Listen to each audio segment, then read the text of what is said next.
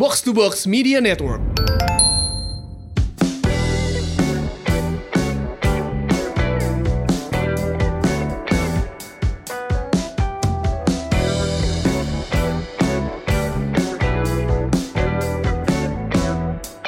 Hai Semurians, welcome back. Ini dia podcast Semur Sehat Makmur. Podcast yang mengajak kamu untuk sehat jasmani dan makmur finansial bersama saya Ligwina Hananto dan ada rekan saya. Hai hai. Halo, ada Mario di sini. Hai Win. Mario hadir. Uh, Mar, topik kita hari ini Iya, iya. lucu nih menurut gue nih. Sudah waktunya. Mhm. ini bukan dalam rangka julid ya Semurian. Tolong, ini bukan Enggak, julid. enggak, enggak, enggak. Cuman terusik enggak, enggak kok, enggak dari awal. Lu bakal julid kalau gitu ya. Enggak kok, enggak, enggak, enggak, enggak. Ini memang ada fenomena yang sedang terjadi di sekitar kami yang memang adalah pegiat suka olahraga eh, yang menurut gue perlu dibahas. Tapi tolong jangan berpikir ini Ya. julid. Walaupun memang cara gua ngomong gini ini memang bawaan orang aja. Nggak usah gitu. Tenang, tenang sih, tenang. Jadi kita tuh hari ini, eh, Mar, pengen bahas Ah. macam-macam olahraga yang hits selama pandemi. Kita bahas satu-satu ya, Mar, ya. Ada tiga nih, ini guys. ya. Yuk. Nah, enam bulan terakhir Hmm. nih hits. gue sebut dulu tiga ini terus nanti kita bahas satu-satu. Yang pertama yuk. itu sepeda, yang kedua itu home gym, dan yang Mhm. ketiga itu hiking. Ya Mhm. nggak sih? Yes. Ini berdasarkan pemantauan tante ketika lihat posting orang di Instagram. Iya, Hidup diukur pakai berdasarkan apa yang kita lihat aja gitu ya. Aduh. Oke, mari kita bahas satu-satu. Ya, kan kita sepeda. bisa keluar-keluar. Jadi Iya, jadi ya cuma waktunya dari untuk mengamati orang doang. dong. Mm-mm. Sepeda Mar, lu juga sih sebenarnya Iya. lo kan jadi julid. Gua udah lihat postingan lu sepedahan yang di tengah jalan, tapi kosong sih jalanannya. Heeh. Dan itu pakai fotografer. Explain yourself. enggak, enggak. Awalnya sebenarnya gini. Gua kan sepedaan di Gading, lu muter-muter sendirian. Loh, beneran. gimana gimana gimana gimana? orang pertama yang ngajakin gue sepedaan bareng itu temen gue yang fotografer inget nggak gue pernah cerita eh, gue punya teman fotografer wedding yang Ah, ah, ah, ah. nggak ada job selama wedding lalu lalu dia jadi foto-foto makanan Sehingga foto, dia foto mengalihkan butter itu gue Untuk foto makanan, mm, iya. eh, foto butter Oh dream iya gue iya, terus segala dream lu macam. difoto sama dia. ya Ah, ah, mm-mm. Dia tuh yang ngajakin gue yuk kita sepedaan bareng yaudah yuk berdua aja kita muter-muter gading sunter lah bolak-balik gitu kan Eh, lumayan gitu Mm-mm. ya udah dia iseng tuh pas gue lagi sepedaan anak, dia anak Jakarta jaket. Utara guys. Maria ini anak anak Gading. iya Terus jadi muter ya udah terus dia ngekanditin gue aja tuh pakai HP doang aja gitu emang dia fotografer emang dia fotografer jadi ya udah itu cuma pas lagi sepedaan berdua dia foto iseng-iseng fotoin gue bukan tunggu. Jadi gue foto yang bukan kemarin gerombolan foto yang kemarin keren-keren Oh, itu pakai handphone doang, Mar. Pakai handphone doang Edan. Oke, Iya, dia emang jago banget berarti motretnya. Iya. Uh, tapi Iya, emang kita iya. tuh jadi ngelihat banyak banget orang yang hits jadi suka sepedahan. Uh-huh. Resikonya bersepeda itu adalah bukan sepedahannya sih menurut gua kumpul-kumpulnya ya enggak sih? kumpul-kumpulnya ya resiko sepeda kan ya ada resiko kecelakaan di jalan oh sama sekarang begal Oh, lagi sekarang banyak begal, bener. Iya, kita beberapa Yes, kali lihat yes. itu ya. Uh, foto-foto orang Mm-mm. yang sepeda sendirian terus malah kena begal. Serem Iya. banget. Jadi katanya kalau yang dibegal itu bukan sepedanya yang diambil, tapi eh, karena dia tahu handphone atau dompet yang diambil. Kalau pencurian sepeda kejadiannya di rumah kebanyakan katanya. Oh oke, jadi emang ada kejadian-kejadian gitu juga, uh-uh. Mm-mm. pada Eh, ngambilin. tapi kalau yang di jalanan biasanya didorong atau di apa buat diambil dompetnya sama itunya sama handphonenya. Yang memang artinya Tuh. kita harus lebih ada ya kalau lagi jalan Yes, yes. sendirian, ya lari atau naik sepeda gitu. Yes. Um, oh iya lari sepeda juga. ini. Ah, Lari lari juga. menurut gua gua tuh jadi nggak berani lari sendirian terlalu pagi juga. Eh, terakhir gua lari tuh Hmm. malah udah siang, matahari udah di atas gitu. Mm. Eh, karena gua merasa lebih secure ketika banyak orang di sekeliling. Eh, masalahnya Iya. kan banyak orang di sekeliling, jadi resikonya juga lebih berbahaya nggak sih? Resiko dompet Iya. gitu kan. Oke oke, si sepeda ini menurut gue jadi fenomena yang menarik karena mm, waktu mulai banyak orang kelihatan sepedahan gitu, di hati gue tuh terbesit gini Mar, ih keren tahu artinya orang Jakarta yang males keluar rumah papanasan ya, Ya. udah mau pakai sepeda, isn't that a good thing? Jadi Iya iya iya it's a good thing. bukan sesuatu yang negatif dong dan gue perhatiin Enggak. anak-anak lama yang memang udah sepedahan sejak kapan tahun tuh nggak ada yang julid sih Mhm. gue baca Enggak, mereka cuma enggak. adab bersepeda itu kayak gimana harus Ya. di sisi sebelah mana jangan Ya. apa sih istilahnya nggak boleh bersepeda yang ngejejer ngambil ruas jalan kayak gitu-gitu kan Mm-mm. ada bersepeda anak lama Jangan kan yang tahu. Yes. yang anak baru tuh banyak yang nggak tahu itu kan mereka cuma suka nginget-ngingetin itu aja Yes, kayak yes. kayak gue nggak melihat Mas Toto bike tour julid tentang, tentang sepeda gue nggak melihat itu terjadi tapi sih Eh, apalagi ya em, dan ini mengingatkan gue pada gue tuh punya sahabat Mhm. namanya Lia dia pernah dengerin semur loh dia suka dengerin Hai Lia Lia ini eh, sahabat Halo, halo, gue Lia. dia di Belanda jadi dia nikah sama orang Belanda nah dan Mhm. sekarang dia tinggal di Groningen itu di sebuah kota di Belanda dan itu tuh kota Mhm. yang ada universitasnya kota kecil Mhm. ada sungainya rumah dia di pinggir sungai dan kalau Wow. dia mau pergi ke market itu naik sepeda Mhm. Nah, ini ada satu satu cerita menarik dia. Ketika Lia menikah sama Hamyan, si suami orang Belanda itu, dan dia pindah ke Groningen, inisiasi dia untuk menjadi orang Belanda itu adalah dia dihadiahin sepeda bekas Mhm. dari keluarga suaminya, Bo. Sepeda bekas ya. Sepeda bekas yang yang udah diganti sadelnya, diganti setangnya, bannya Uh-huh. disesuaikan sama tinggi badan dia, karena orang Belanda kan tinggi-tinggi banget kan, Iya, gitu. eh, iya, Dan iya. di sana tuh kayak yang gak usah lah beli sepeda baru Cin gitu kita recycle aja gitu jadi jadi Aha. beda banget gitu culture-nya sementara gue perhatiin bersepeda ini jadi kayak harus ada siapa yang paling keren sepedanya gitu ada Hmm. rasa kayak gitu Mhm. yang tunggu tunggu orang pasti berpikir gue akan julid tidak gue langsung berpikir ada opportunity gitu kan sih Betul, nggak betul. sih? Iya, ini menimbulkan eh, dagang sepeda jadi baru. hits gak sih betul. Pedagang sepeda omsetnya gila-gilaan.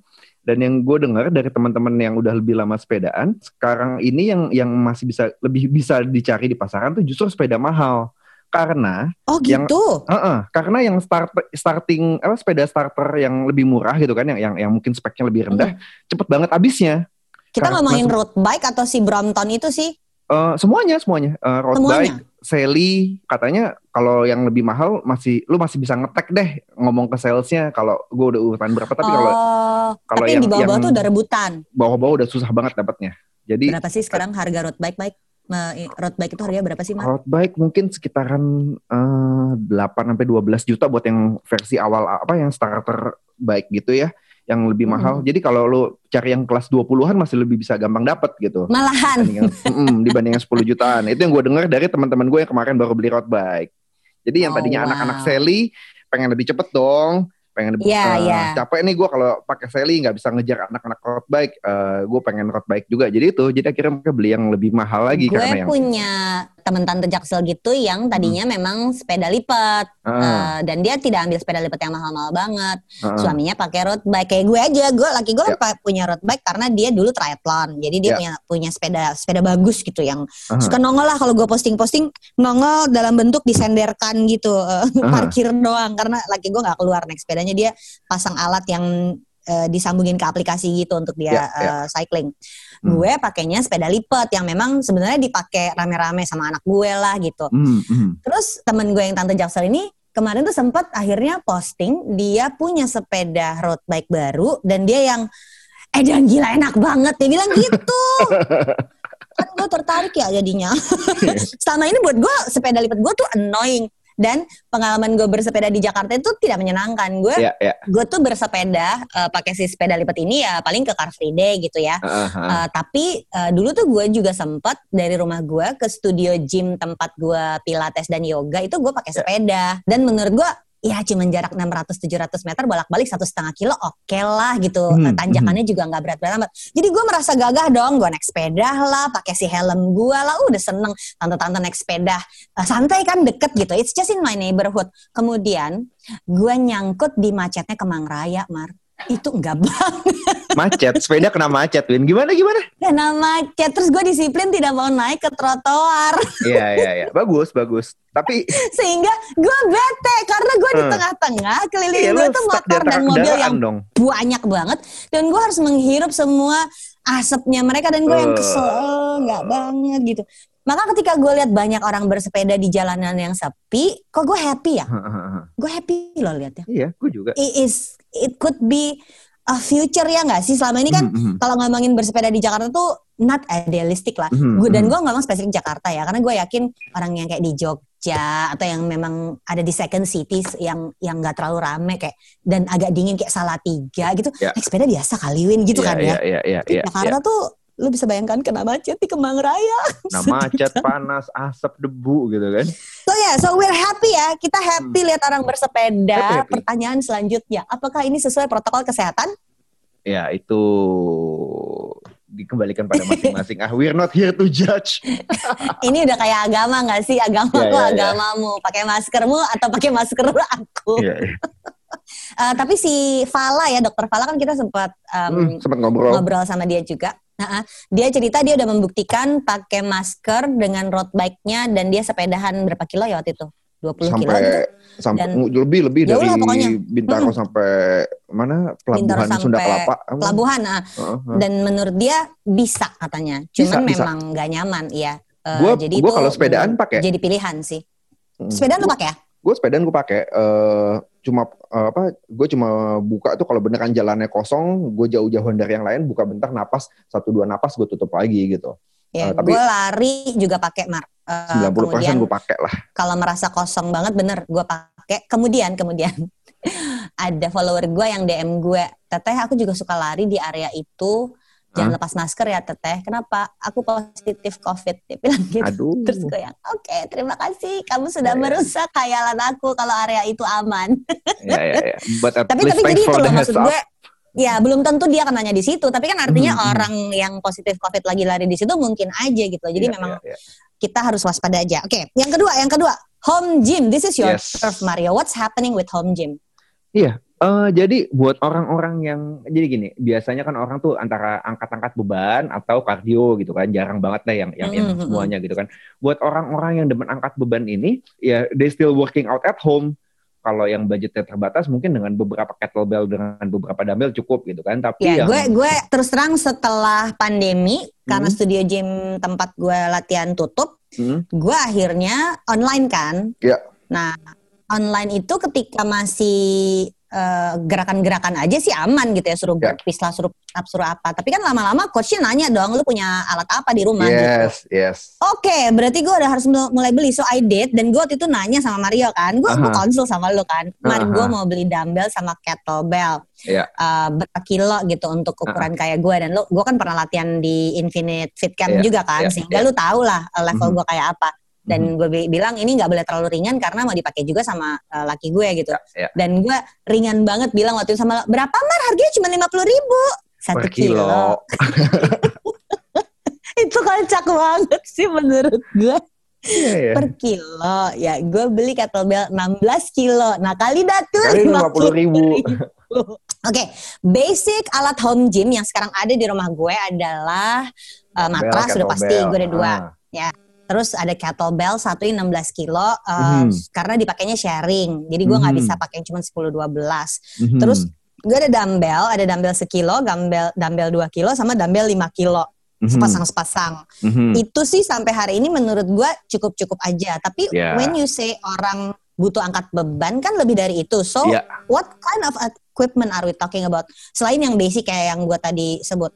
Iya, jadi kalau kalau yang beneran mau angkat Barbel. serius, sampai beli barbel, ada beli barbel. eh, terus oke. biasanya kan karena kita di rumah pengen kalau misalnya lepas atau ngebanting itu pengen gak ngerusak ubin segala macam, orang beli Oh yang iya iya iya dong. plate plate-nya karet gitu, istilahnya bumper plate. Nah itu lebih mahal I daripada yang plate see. besi, Eh, harganya lebih tinggi lagi.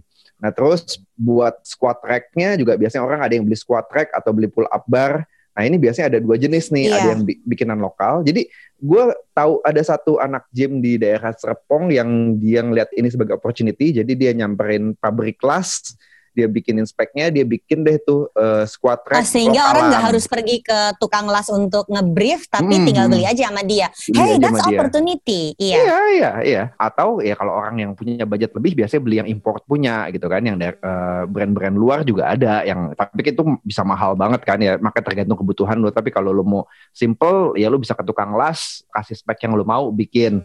Dan itu jadi opportunity Mm-mm. buat temen gue di daerah Serpong gitu kan Sehingga ini tuh apa? Menimbulkan demand yang banyak banget karena orang kan kangen ke gym dong dan Yes. alat yang selama ini ada di gym itu tidak bisa dia bawa pulang berarti Mhm. orang tuh kayak punya gym di rumah masing-masing gitu kan dan Yep, itu yep, yep. menimbulkan apa? Menimbulkan demand yang banyak banget efeknya ke ke efeknya worldwide percaturan dunia dumbbell gimana? Iya, efeknya tuh worldwide. Jadi gue denger ini katanya sama nih, sama kayak kayak sepeda. Demandnya tinggi banget Hmm. sampai pabrik kewalahan. Pabriknya kan di Cina-Cina juga ya semuanya ya. Lo mau Iya, brand dari hmm, Amerika, produksi lo ya di mau sana brand, brand apa pun, brand apa pun brand ini. dari Australia, semuanya bikinnya dari Cina. Mereka juga udah mulai kewalahan. Demandnya tinggi banget. Oh, Temen gue ini ada salah satu distributor eh, orang yang lain ya, yang tadi dari, bukan yang tadi. eh, dia bukan tuh yang di Serpong tadi yang lain lagi. bukan bukan. Eh, ini di Kelapa Gading justru. Mereka tuh masukin satu brand fitness dari Australia, namanya Genfaster. Nah, itu tuh kalau eh, jadi kalau sampai mereka bilang, oke, gue mau PO barang ini bakal masuk ya, ini ini ini ini, ini. bet cepet habis, bet cepet habis. Jadi demandnya juga tinggi dan mereka dan si distributor ini juga ngantri dari Cina. Oke, that's very interesting. Yang artinya inilah opportunity lagi sama kayak Opportunity sepeda baru. tadi. Kan Iya. kita mikirnya pandemi ini menyebabkan banyak orang kesulitan. Yes. Benar banyak kesulitan, tapi di mana ada masalah di situ ada ada, solusi. kesempatan. Dan ada cuan. Ini kalau Ferengi ada rule of acquisition-nya nggak sih? Coba mari kita ada, cari. ada kita cari di Pasti bukunya ada. Mar. Lo harus bisa quote ini.